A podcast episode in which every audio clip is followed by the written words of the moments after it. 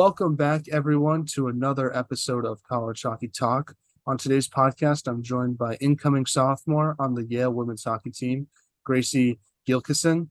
Uh, thank you so much for coming on the podcast, Gracie, and how's everything going? Yeah, no, thanks for having me. Um, everything's going well here. Uh, no complaints. That's good to hear. And overall, how has your off season been uh, going so far? Anything interesting you've been up to since uh, the season ended, whether it's hockey related or not? Uh, not a whole lot. Kind of just training, skating. I started working at the golf course this year. I'm in the pro shop, so just learning some stuff there. And then I don't know if you know what the Calgary Stampede is, but that just happened last week. So kind of just recovering from that and getting back into the swing of things. But other than that, no, nothing crazy. What is uh the Calgary Stampede, if you don't mind me asking? I probably sound like a dumb American saying that, but I don't I've never heard of it before. It's uh basically 10 days of cowboys in town. It's like chuck wagons, horse riding, um, bull steering, and just a bunch of concerts. So the whole downtown kind of shuts down for those 10 days and nobody works basically. So it's just pretty much a big party watching Cowboys. Yeah, pretty much. That does sound like a lot of fun. Uh, I'll definitely want to check that out someday. Um, but I also do want to ask, has your golf game improved since uh, working at the pro shop, getting all those tips, I assume, or do you think it's gotten worse since you haven't really played too much because you're too busy working in the yeah. shop? I feel like I should be better, better because my brother, uh, he works there too, and he gives lessons, so I get him for free. But I think they're making me worse, so I might just have to stop for a bit and then get back into it. Yeah, but no, it's great having that. It's awesome. Who's your favorite golfer? Um, you know, I'm really happy Rory just won that uh tournament out out in Europe. That's great for him.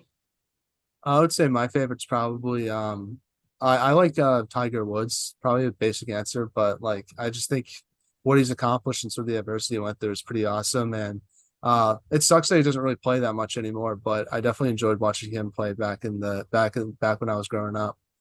Yeah, no, that's a great answer. Classic Tiger my golf game is definitely not the best. I would say I'm good at the long drives and all that stuff, but once it comes to the shorting game, like putting and chipping, that's sort of where I fall apart. I think if if I could tune that up a little bit, I feel like I could definitely uh, uh, become a better golfer, and who knows, maybe I'll be in the PGA one day. That's sort of my biggest downfall in, in in my game, but I'm definitely working on as best I can. Yeah, work on that, and you'll make the tour.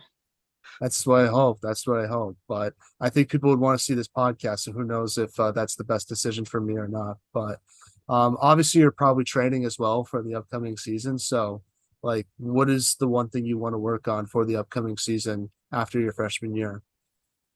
Well, I think my biggest takeaway was probably just how fast the game is.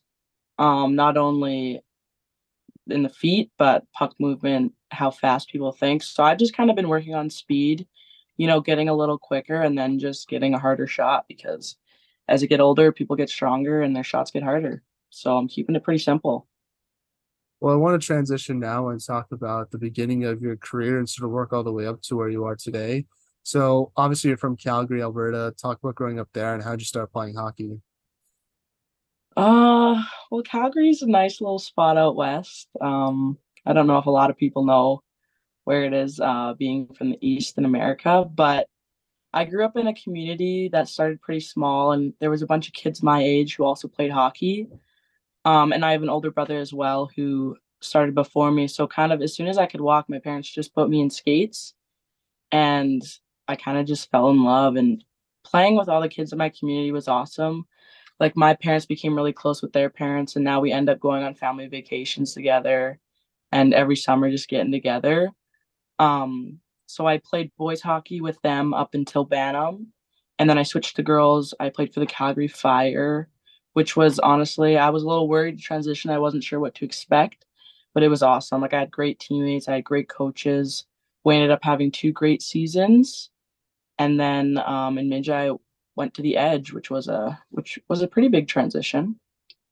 And growing up, who was like your favorite player? I'm um, assuming it was probably someone on the Flames, if I had to guess. Yeah, I would say I loved Iggy. I mean, he was great at hockey, but also so tough. Like nobody want to mess with him. And then I just love Gio's story, you know, going undrafted and then getting picked up by the Flames and eventually captaining the team and winning the Norris. I just think that's a pretty special story and always respected how he played the game. You get to play against uh, Jarome Iginla's daughter. What's that like for you, being a huge fan of his? It's honestly pretty cool. Um, it was disappointing playing Brown this year just because in the first game we played them, I ended up getting a pretty bad high ankle sprain, so I had to leave early, and then I was out for the second game with the injury. So I never really got to experience, but it was just cool seeing your name and maybe wondering if he was in the stands watching or something. That's pretty awesome. I feel like he might be, but I feel like he wants to keep a low profile. If I had to assume, so you probably, you, I feel like you you wouldn't really see him if even if he was at the game. Yeah, no, definitely incognito there. That's what I would be like, just because I want the focus to be on the players on the ice, not on me. So I totally get that if that's what he's trying to do. Exactly. Well, before heading off to Yale, like you mentioned, you played for the Edge School. How'd you get the opportunity to go there? So I had a couple girls I knew that went there and played on the team, and they couldn't say enough good things about it. So I had been going to these showcases they'd been putting on for maybe two years, and I finally met Coach Carla. Great coach, loved her, and you know, toured the facilities, and they were great. Everything is in one spot: the gym, the classes, the weight room. Um, had had two pretty good years in Bantam, so I got the looks from Carla, and then I went there for my three years of high school, and honestly, some of the some of the best years I had, I'd say. I loved it out there. Uh, what was your experience like with the Edge School, and just what's like the best memory you have uh, with that program when you look back on it now? One of my favorite things about the school is th- is because it's so small, you get to know everyone so well. So there was probably 50 kids in my graduating class, and most of us are all pretty close still. But not only are you close with your class, you're close with ones two above you or two below you. So that was a really cool part of it was the community. But my favorite memory was probably when we won the CSSHL championship in grade 11. I think I think I peaked in my hockey career in that game. That was that was definitely a highlight for sure. You then went on and played for the played for Stanstead College. Uh, what made you want to make that transition before you headed off to Yale? and just talk about your time there and what you took away from that. Yeah, so Stanstead happened when COVID was kind of just starting to settle down. So I knew that the 2025 classes were all going to be huge just with incoming freshmen and stuff. So I was originally going to post grad at Edge actually, but Yale recommended Stanstead because they offer AP classes, which uh, Edge didn't. And one of my teammates, Emma DeCorby, went there the year before me and they liked, you know, what they saw and how the school worked. So I went out east, first time moving away from home, kind of got a taste of the college experience. I mean, you're living in a dorm, you're going to eat in the dining hall, everything's in one spot. Um, tried to learn some French, but it didn't go too well. Uh, but I met a lot of cool people out there from different places and I learned a lot. So I think it was it was a really good choice for me to go there just to develop one more year. I know Emma Harvey speaks fluent French, I think, so maybe you can learn some from her.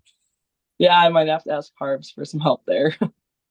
now, you sort of answered this next question I had, but how did Stanstead help prepare you for college hockey? It seemed like it gave you sort of the college experience before heading off there, but on the ice wise, like how did sort of those practices and games you played help make that transition to college hockey easier for yourself? Yeah, we skated uh, pretty much every day, and we were playing a lot of games. Definitely not as much as we would have if COVID wasn't going on. I think they usually get like 50 games a season, which is awesome for a, a team that's not even playing at the college level yet. But we played against NAHA, which one of my now teammates, Sylvia Bajarski, played on. And they were always great competitions. So kind of just playing in those close games and against people like her and Janicki, who ended up um, going to pretty good schools, it just really got me prepared and I got a little bit of confidence um, doing that. So it really just helped all around, I'd say. Now, talk about your recruitment process with Yale and what made you want to go there versus other schools you might have looked at. Because uh, I know going to an Ivy League is a little bit different than other colleges. So, how does that sort of work out? And what made Yale sort of the place for you once they sort of contacted you at that time?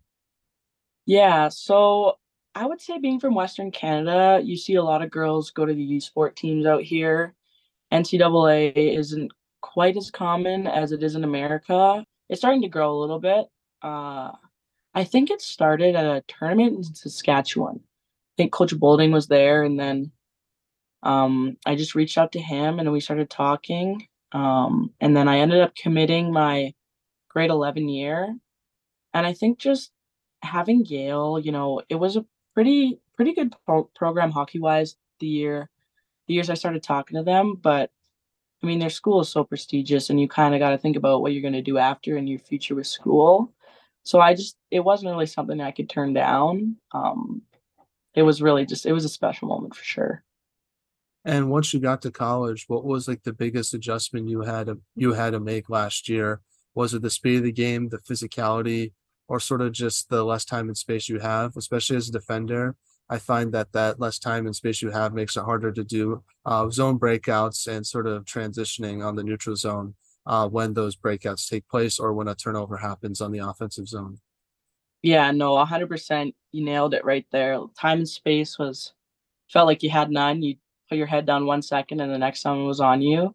And I think that just plays into the speed where everyone's faster, so they're on you quicker and they're making fastest faster decisions. So that was just something I had to get ready for. You know, people always say know where you want to put the puck before you get it, and that was it was true there. You had to know before you got it. Now, talk about what it's like playing in the ECAC and just the competition you face uh, each game. Obviously, in my opinion, I think it's the most competitive conference in women's college hockey. I know a lot of people say the WCHA, but in my opinion, it seems like you sort of already know which teams are going to make the tournament before the season starts. It's just sort of which order will that be. But in the ECAC's case, there's like eight teams that have a legit chance of making the tournament. And it's sort of interesting to find out like which one of those teams will get in and which teams don't. And it just makes it fun to watch with all the parity that takes place. I'm curious as a player what's like being in that conference, just some of the teams that you get to play. Um, each season or each game. Yeah, I agree with everything you said there, and I might be a little biased because I play in that league, but I think it's one of the most competitive just because no game's going to be a cakewalk, and you never know who's coming out on top, no matter who's playing. Um, pretty even throughout the entire conference. I mean, I know the Big Ten has some really solid players, but I just think that the talent and the competitiveness is spread pretty evenly. So you got to take every game, um, play it the same way you did the last, because I just think it's a it's a tough conference, and I mean anyone could come out on top. It doesn't matter. I mean, you look at what happened this year, and you know maybe some teams that were supposed to go further or even make it make it to the finals didn't. Um, and it's anyone's game really. Now you go to an Ivy League school, so how do you balance academics and hockey at such a high level? obviously your workload is probably a lot more than what I get and what other college students get. So sort of how do you sort of balance all that and how did you learn how to balance your schedule right uh, during your first year in college yeah. hockey? I think going to um, Edge and Stanstead really helped just because it taught me how to handle the academics and the athletics um, from that side. But going to university is a whole nother beast. You got so much school to do and you're skating every day, you're working out every day.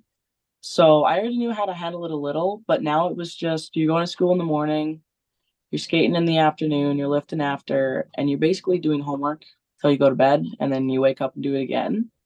Um, but I think the biggest thing was just being proactive, because if you play a Friday and a Saturday, you're not doing any school that day. So either you either got to get it done before or you got to get it done on the Sunday. So I think that was the biggest thing is just making sure I had everything out of the way so I could focus on the games you ever try to create time for yourself? Because obviously, in my opinion, I think that's important because you just don't want to be balls to the wall, sort of doing school and hockey. Like you want some time to sort of relax, like just to ease your mind a little bit for like your mental health. I'm curious how do you sort of my my question is how do you create time for that? Because that seems like the most challenging part about being a student athlete, especially in an Ivy League school.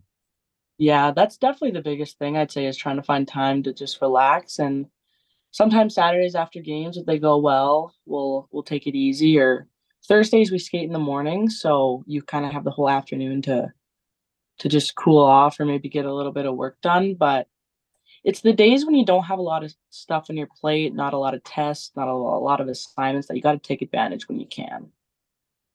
Now, obviously, let's talk about uh, this past season and what your team accomplished. So, Yale was one of the most highly ranked teams in the country throughout the entire regular season. Um, how do you guys sort of maintain that consistency throughout a regular season? And how did you guys sort of handle the pressure of being a ranked team? Because obviously, last year was the year before you went to Yale was sort of people were didn't really expect Yale to make the Frozen Four, and it was sort of like uh, probably the biggest surprise team to most fans in the NCAA.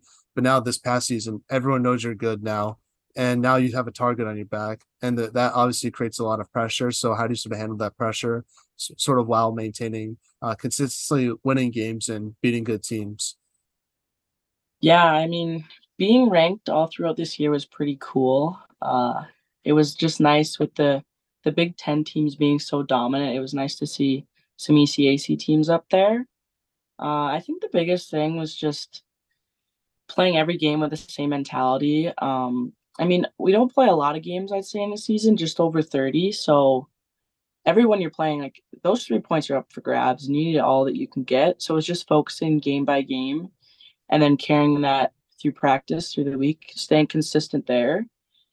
And I think for our team, it, it didn't we didn't let it get to our heads. If anything, it just gave us confidence in the right way. And we just used that to keep going and know that that we could beat any team in the league. And I think that really helped us. Now, your team had the chance to go out to Vegas this year and play in that tournament against BU and Minnesota. Uh, just talk about that experience and sort of what it meant to your team, uh, especially getting the win against Minnesota because that was looked a lot of fun, and I feel like it sort of showcased that UCHC teams can beat WCHA teams. Because um, I feel like a lot of people had their doubts about that, and I didn't have those doubts. I want to put that out there, but I I was reading on the internet that other people did. So, and I assume you saw the same things I did. Yeah, no, I love to hear that. Thank you. We appreciate support. But uh no, that was cool for sure. Just showing that we could do it and we did. And I mean that was a close game. It was back and forth the whole way. And those were the best ones to play with play in. So that was that was a really good time. And I think we all bonded after that win and again gave us a lot of confidence to keep going throughout the year. And that was the first time my family got to come down since they dropped me off. So that was really cool for them to all Roll call. Lee, All right, it's starting now. Um, so yeah, that that gave us a lot of confidence there. Um, just showing people that we could do it.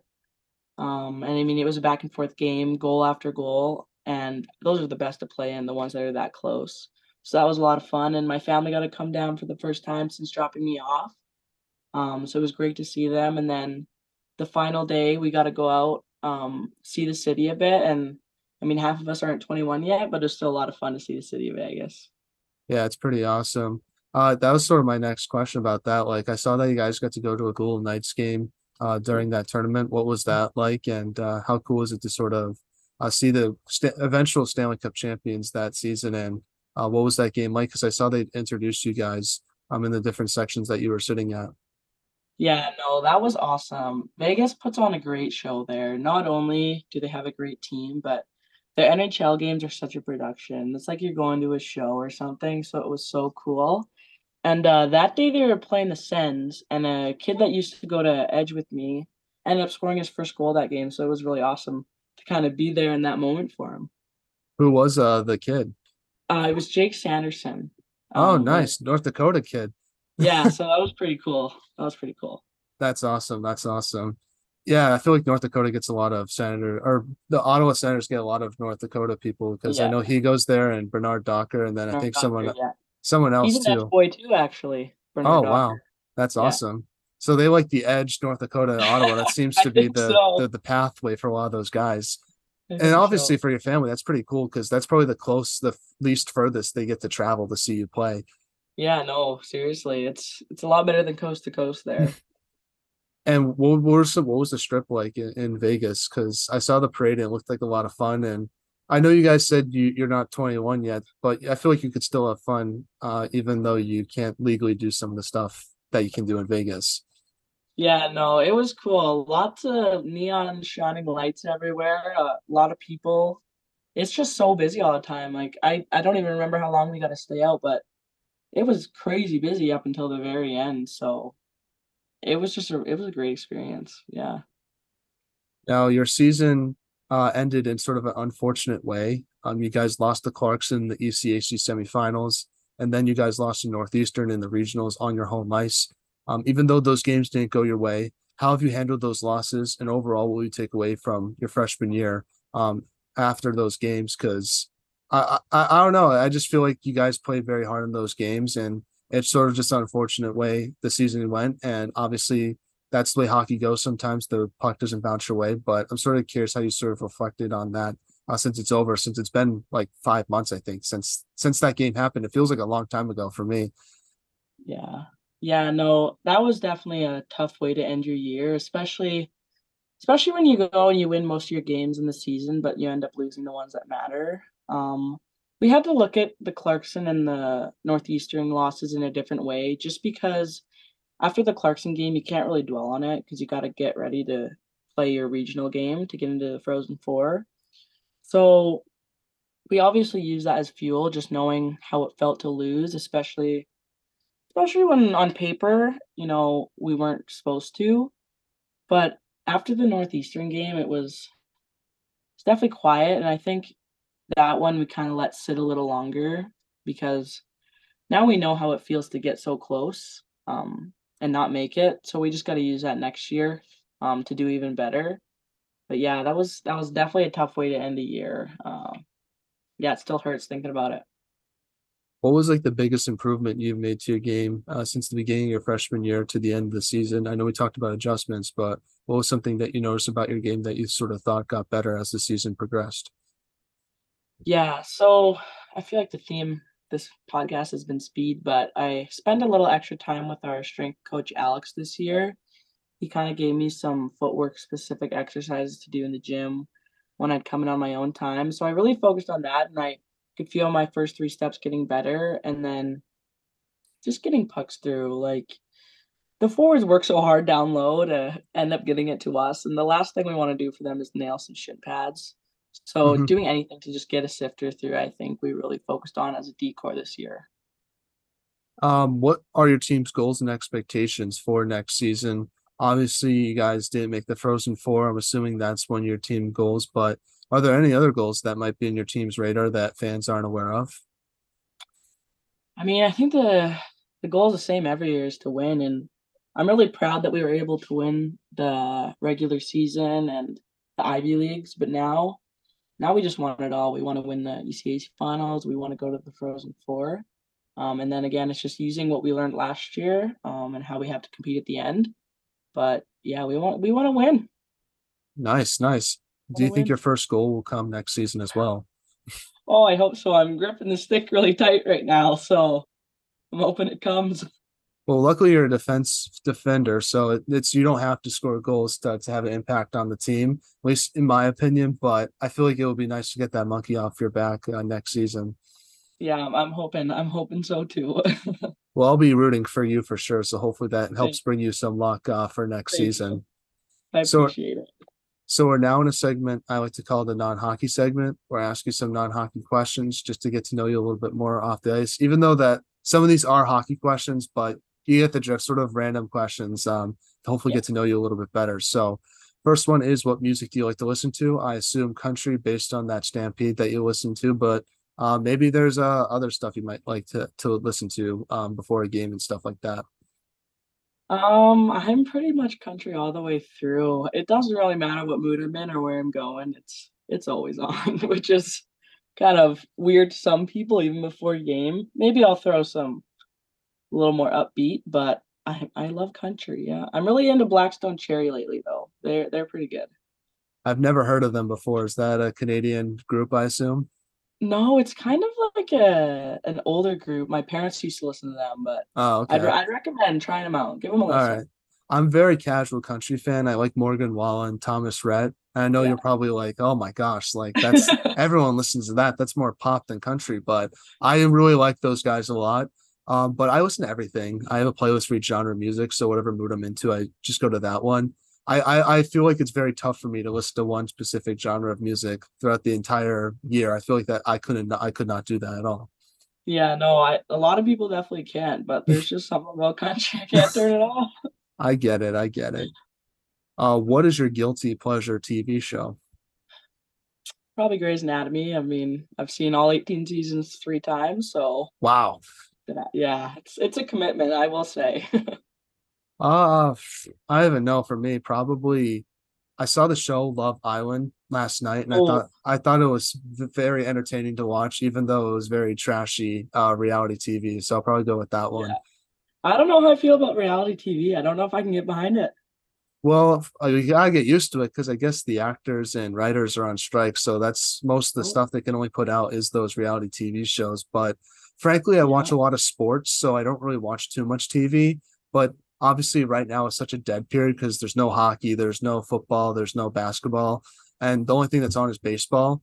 Um, Hey, so when what's wrong with baseball? I do like baseball a lot, but I I, I do want to break it up. Sometimes I can't watch the same thing over and over again unless it's hockey. Hockey's the only sport I can watch. I can watch hockey Yeah. 365 days a year and I wouldn't get bored of it. Baseball, I sort of need a break here and there, even though I really enjoy it. Um, but I think uh, just trying to it was the all-star break last week, so there wasn't anything going on. So I was just trying to like just Yeah. trying to, you know, find stuff to watch, and there really isn't much on except for that stuff. So I, I don't know. Maybe if you ask me in October, I'll like cringe listening to this part of this interview, but uh, it was definitely something I was into uh, last week when there wasn't anything going on. Oh, that's funny. Oh, Are you a baseball fan?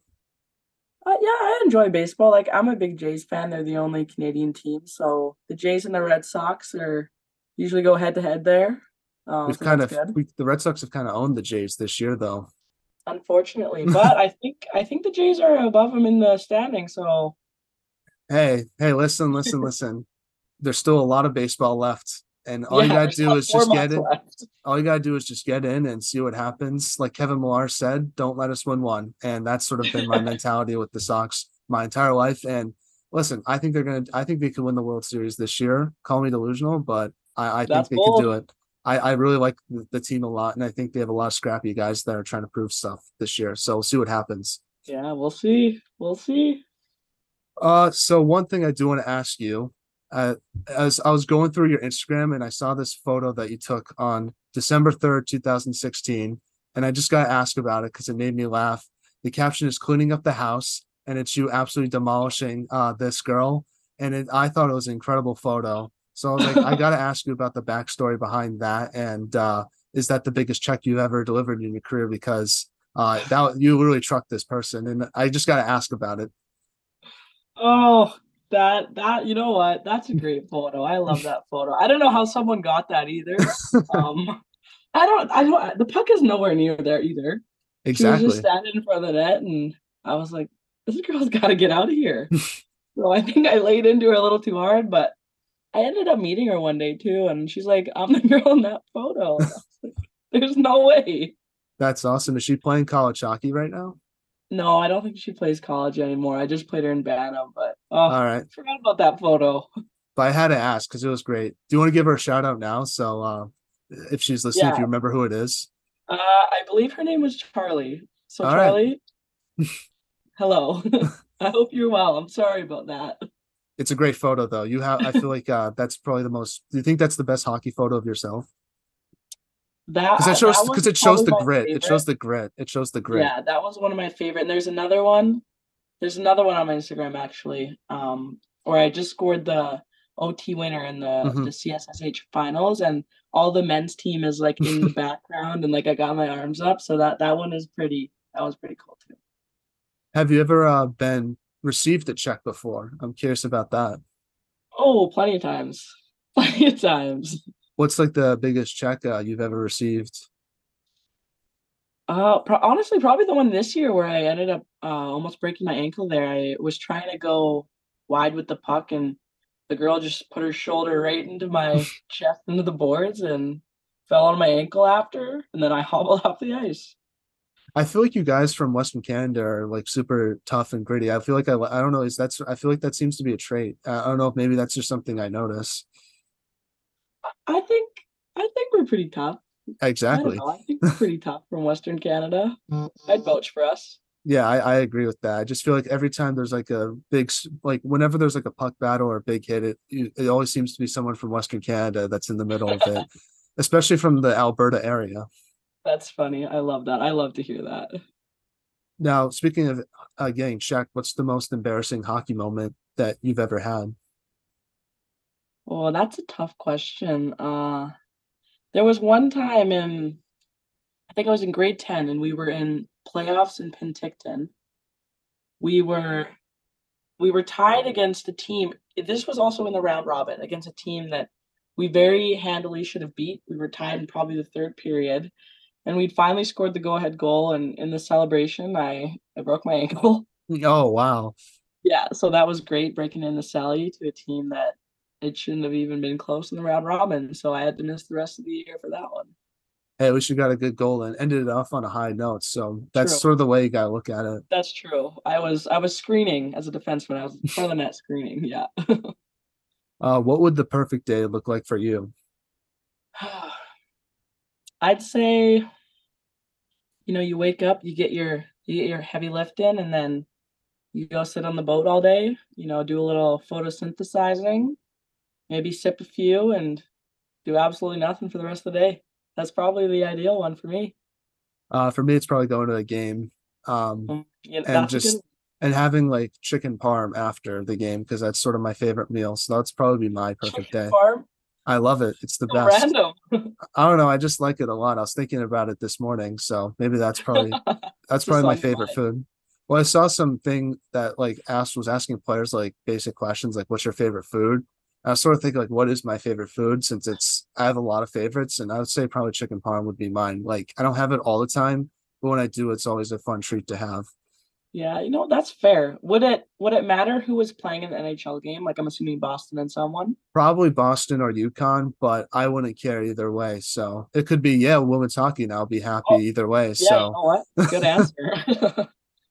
Uh, who? Speaking of your team, uh, who on the women's hockey team at Yale has the best style besides yourself?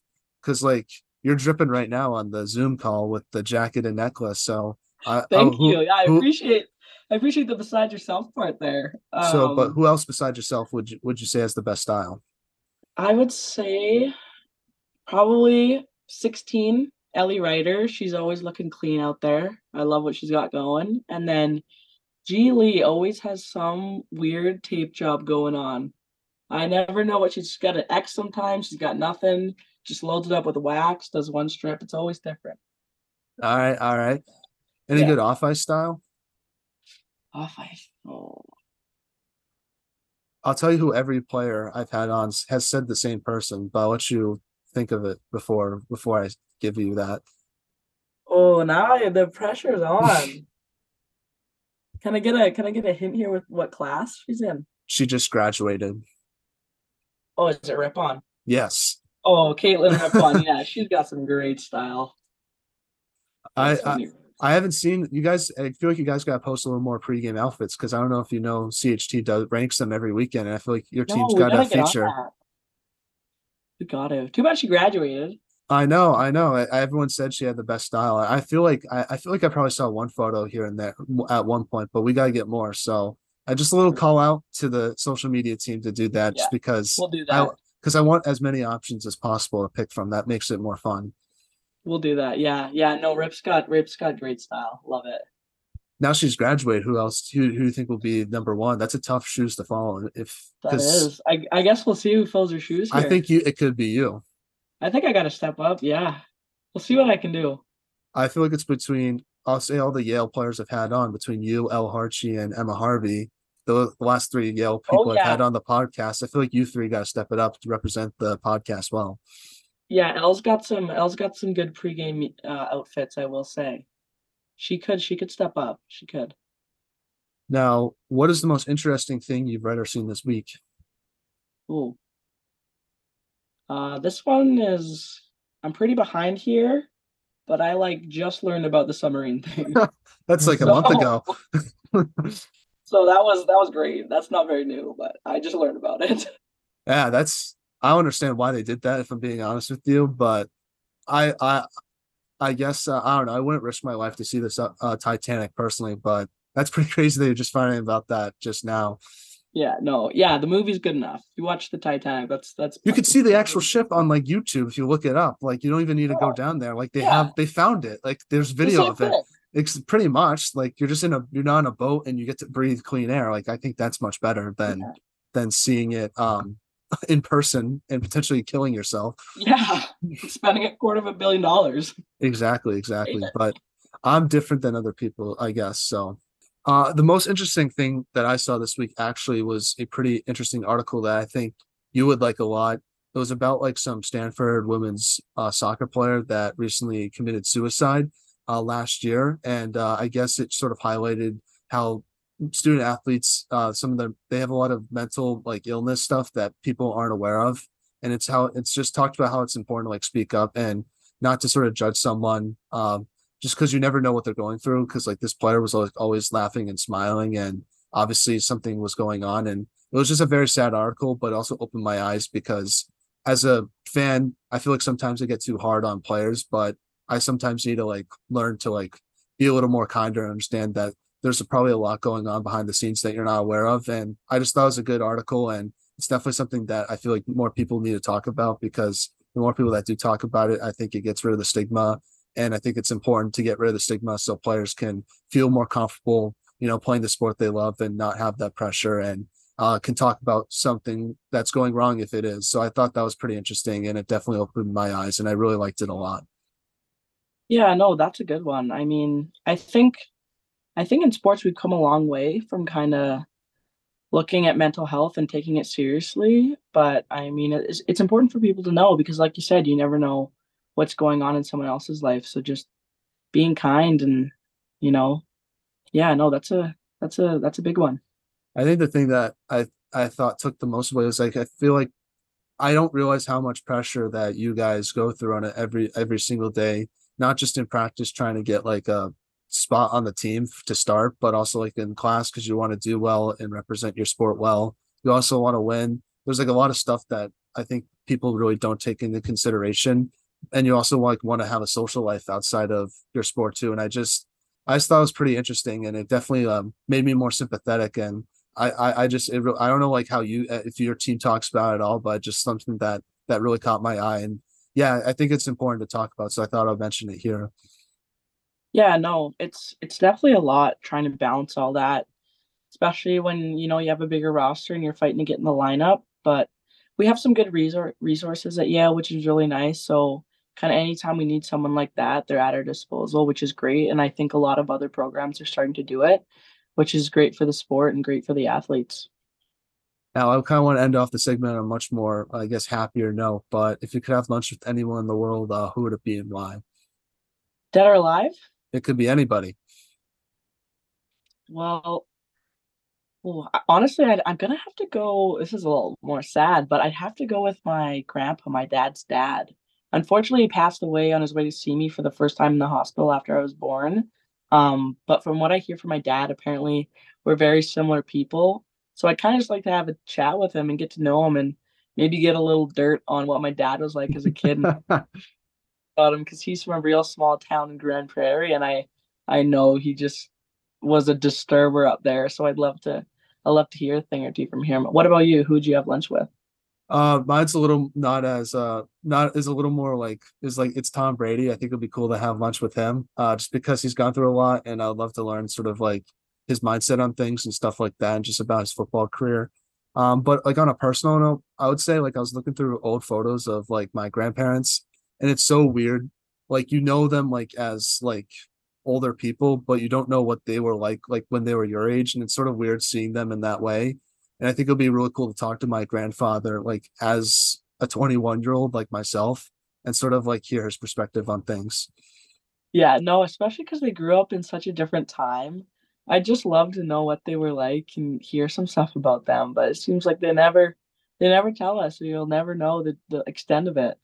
Yeah, I think it's a generational thing. I don't think you talk about certain things as we do now. And obviously, they didn't have like social media and stuff. So I think it's just, I find it to be a generational thing. But I, I, I try to poke and prod here and there about certain things because I know they've done some cool stuff that they don't share, talk about too much. Yeah, slowly, slowly and surely it'll all come out. Well, getting back to some hockey questions now, what advice would you give younger players trying to pursue a career in college hockey? I would say if I could give one piece of advice, probably be start early. I mean, with the way things are going now, I think what coaches can talk to you as early as grade 10. So kind of before that deadline, knowing what schools you're interested in and stuff, and maybe sending some emails and getting some videos ready um, would be the only thing. Yeah, just just start early because everyone else is. So you don't want to miss out on any opportunities. Uh, what should be done to help grow women's hockey from your perspective? Um, I'm I'll give you my perspective because I'm curious to hear what you have to say about it, but I'll let you go first. Um, I think that we've made a lot of good strides. Um, from when I was playing hockey, just seeing that people are able to make what they are, um, playing hockey as a woman is, it's really inspiring. And then just hoping that it can grow by the time I'm done university is is really exciting. Um, but to grow it, I I think we just need more people watching. You got to spread the word and kind of get more fans in order for it to grow, and then and then the funding will come after. What was your thoughts on sort of the whole pro women's hockey situation? Obviously, I think it's a good thing that it's one league now. I think that's the right step ahead for the growth of women's hockey. But it seems like the way they did it wasn't the best and a lot of people lost their jobs and their livelihoods because of it.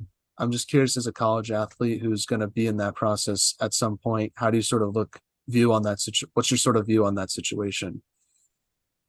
Uh, it's kind of hard to say. Um, I do agree that there should have been one league, and even from the beginning, there should have been one, just because I don't think we have the funding or the support yet to have a bunch going on throughout North America. So if we can pool all that support and funding into one place, I think we'll be off to a, a better start. But as for the rest of it, it's hard to say. I I don't follow it as closely as I should. Um, but yeah, it's it's tough. It's mm-hmm. tough. Curious to hear what you think. What you think though? About the pro women's situation or the the growth of women's hockey? About like kind of all of it, but the pro the pro situation there. Yeah, obviously, I like. I think it's a good thing for women's hockey overall, and I think in the long term, it's going to be the right step because at the end of the day, you want all the best women's hockey players after they graduate college to play in the one league. I felt like the last few years, some would go to the PWHA, uh, some would go to the PHF, and then others would go off to Europe. But you're pretty much diluting that talent pool to different leagues. And I feel like if you just put in one big league, it would help. You can promote that league and help grow the sport because I felt like each pro league there was something good about it and I feel like if they, they just combined together, it would be the best for women's hockey. Um, but I wasn't a big fan of how they sort of managed to make that happen. I guess a lot of the PHF players found out the same time I did about this whole thing merger taking place. And obviously a lot of jobs were lost. And I felt like they could have gone about it a different way. It just I feel like there wasn't good communication with how it all happened. And I feel like if there was better communication, I feel like better steps would have taken place to make the merger go more smoothly and more right for each player involved. Um, but now that's over. Hopefully, those players can get an opportunity to play somewhere else, whether it's in Europe or in this new league. And I hope the new league has success at the end of the day. But I really feel bad because I know a lot of good players won't be playing hockey next year because of this merger. And I want to see them in a good league where the best of the best play. And it's not going to happen next year, it seems like, but hopefully in the future it will. Yeah, no, it definitely sad to see some of those players left out there, but I yeah, I really hope it does continue to grow and improve in different ways because it could be some it could become something something pretty special. I mean Exactly. What happened when I was younger. Yeah, I think it'll be cool too. I, I like I think I think it'll be cool to have like Hilary Knight play like Marie-Philip like in an NHL style thing, you know, like how Crosby and Ovechkin play. Like that's what women's hockey needs, in my opinion. Is like stuff like that. Like that that would be fun to watch, in my opinion. But then also like being excited about like for all the graduating players in college hockey, how cool would it be to have like a draft and seeing like, oh, who's the best prospect and stuff. And, and I just think having that pro league is the way for women's hockey to have success um, outside of college hockey, or just to make that make it even more popular because I feel like in basketball, college basketball is really popular, and people will get excited for those uh, players to get drafted in the WNBA and stuff like that. Yeah, no, that's that's definitely something really exciting when you think that that could be a reality. Mm-hmm. So on that path because that would be that would be so cool. That'd be so cool. And there'll be some players from Yale that get picked in the first round. If I were to do one, uh, like a first round of of women's college hockey, and that for yourself, that's probably the best part of seeing where those guys, uh, those girls would end up. Yeah, yeah, seeing my teammates go would be pretty cool. That would be pretty cool. I will say though, to grow college hockey, I wish they were a little more creative. Like I think the Vegas tournament was a lot of fun. I wish they could do more stuff like that. Uh, but my big thing is sort of start the season later. Um, I think a lot of people don't really know when your season starts because it starts in late September, at least for not non Ivy League schools. And I think if you start the season later, you could have the Frozen Four later and have it in its own weekend or tie it in with the women's basketball fro- uh, Final Four. And I feel like that would be a good way to promote the sport because you'd have the women's basketball Final Four and then you can put your the Frozen Four on, and people, casual fans, will be like scrolling through and they'll find the Frozen Four and start watching it for a few seconds. And even if you get a few of those people watching it for a few seconds, they might like the sport and want to watch it um, in the following season. And I just think getting the, the Frozen Four to be in NHL and or AHL ranks. I know people have the argument for um, regional sites uh, for the Frozen Four for the women's side, but if you look at it, last year's in Duluth. Uh, for someone like me, I can't go to Duluth. It's really tough because there's not a major airport near, and it's just hard for average fans to get to these places where the Frozen Four is held. And I feel like, like you look at the men's was in Tampa, Florida. You could make a whole weekend out of that, and I feel like people got to do that for the women's Frozen Four to be successful.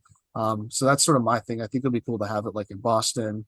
Um, I uh, I think Coachella Valley would be cool because I know they've done a lot of good stuff with the, their AHL rank stuff like that. I think that would be a way for me to grow the sport is having the Frozen Four be in different locations and in sort of neutral sites in NHL or AHL ranks. I'm assuming. I don't know what you think about that though.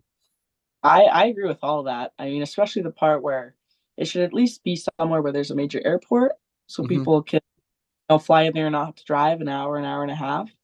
I don't think we're quite quite ready for regional sites like they do with the men, but definitely for the the Frozen Four, I think I think we could get somewhere a little bit more central or incentivizing than Duluth.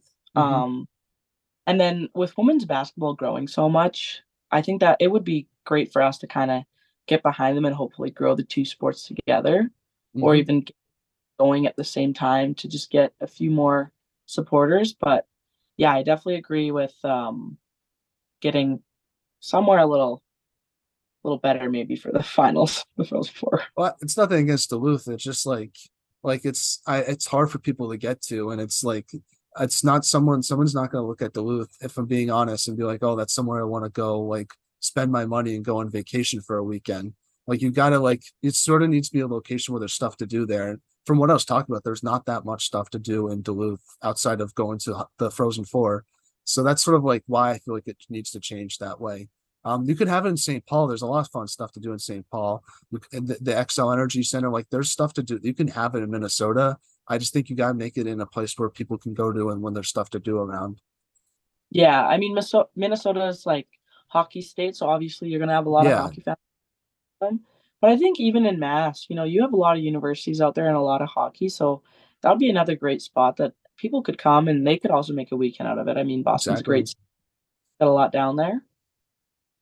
And then you also brought up a good point where it's like I think you got to promote some of the players as well. There's a lot of talented players in women's college hockey. Yet if you weren't a hockey fan, you wouldn't know who, who they are if they walked by you.